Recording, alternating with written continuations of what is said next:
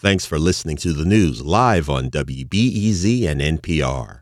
The WBEZ stream sounds great in the kitchen on your smart speaker and anywhere on the WBEZ app. Listen every day. Good morning. I'm Adora Namigadde, and this is The Rundown. Mail ballots for Chicago's March primary election are starting to be sent to voters today.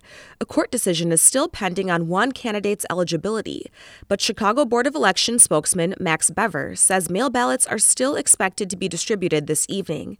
They will be sent to voters who are on the city's permanent vote by mail roster or those who have applied, and it's not too late to request one. The deadline to apply for a mail ballot is 5 p.m. March 14th. Mail ballots must be postmarked by the March 19th primary to be counted. If you prefer to vote in person, an early voting site downtown will open next week. Three Democratic lawmakers in Springfield are pushing to make fertility services more accessible.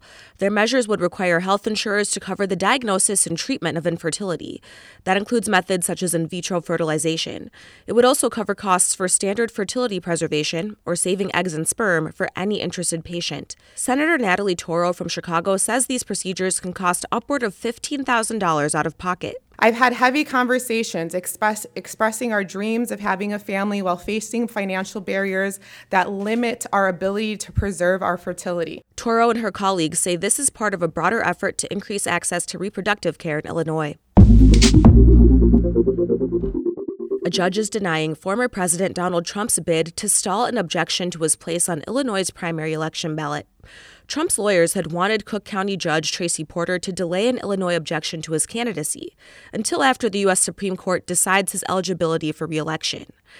The nation's high court is reviewing a Colorado case over whether Trump's alleged role in inflaming the fatal January 6th attack on the nation's capital violated the 14th Amendment, and that amendment blocks insurrectionists from seeking public office. A group of Illinois voters is objecting to Trump's candidacy on similar grounds. Porter ruled against Trump's bid for delay, but she also declined to fast track the case, as the Illinoisans who filed the objection wanted. Instead, the judge set a February 16th hearing when she could decide the dispute. A new Northwestern University study finds artificial intelligence is helping doctors more accurately diagnose certain skin diseases. Study lead Matt Groh says doctors' accuracy increased by 33% for dermatologists and 69% for generalists when using image based technology. But Groh says the data also show doctors were more accurate in diagnosing light color skin diseases than dark skin. This discrepancy is alarming because it doesn't need to be that way. Maybe it's due to lack of examples in textbooks of dark skin skin diseases. You know, it's a lack of research on people with dark skin and lack of training also in like residency programs. Groh also says doctors should work to be aware of what unintentional biases they might have when using AI to make a diagnosis. Something else you should know today Cook County's jail population has shrunk by 58% since 2013, but a WBEZ analysis of county budget data shows that it hasn't led to big savings for taxpayers or a big funding boost for crime prevention. Sheriff Tom Dart's office says the savings only go so far when the jail has more and more detainees with drug addictions or mental illnesses. But Cook County Board President Toni Preckwinkle says some of the jail spending would be more effective in community hands.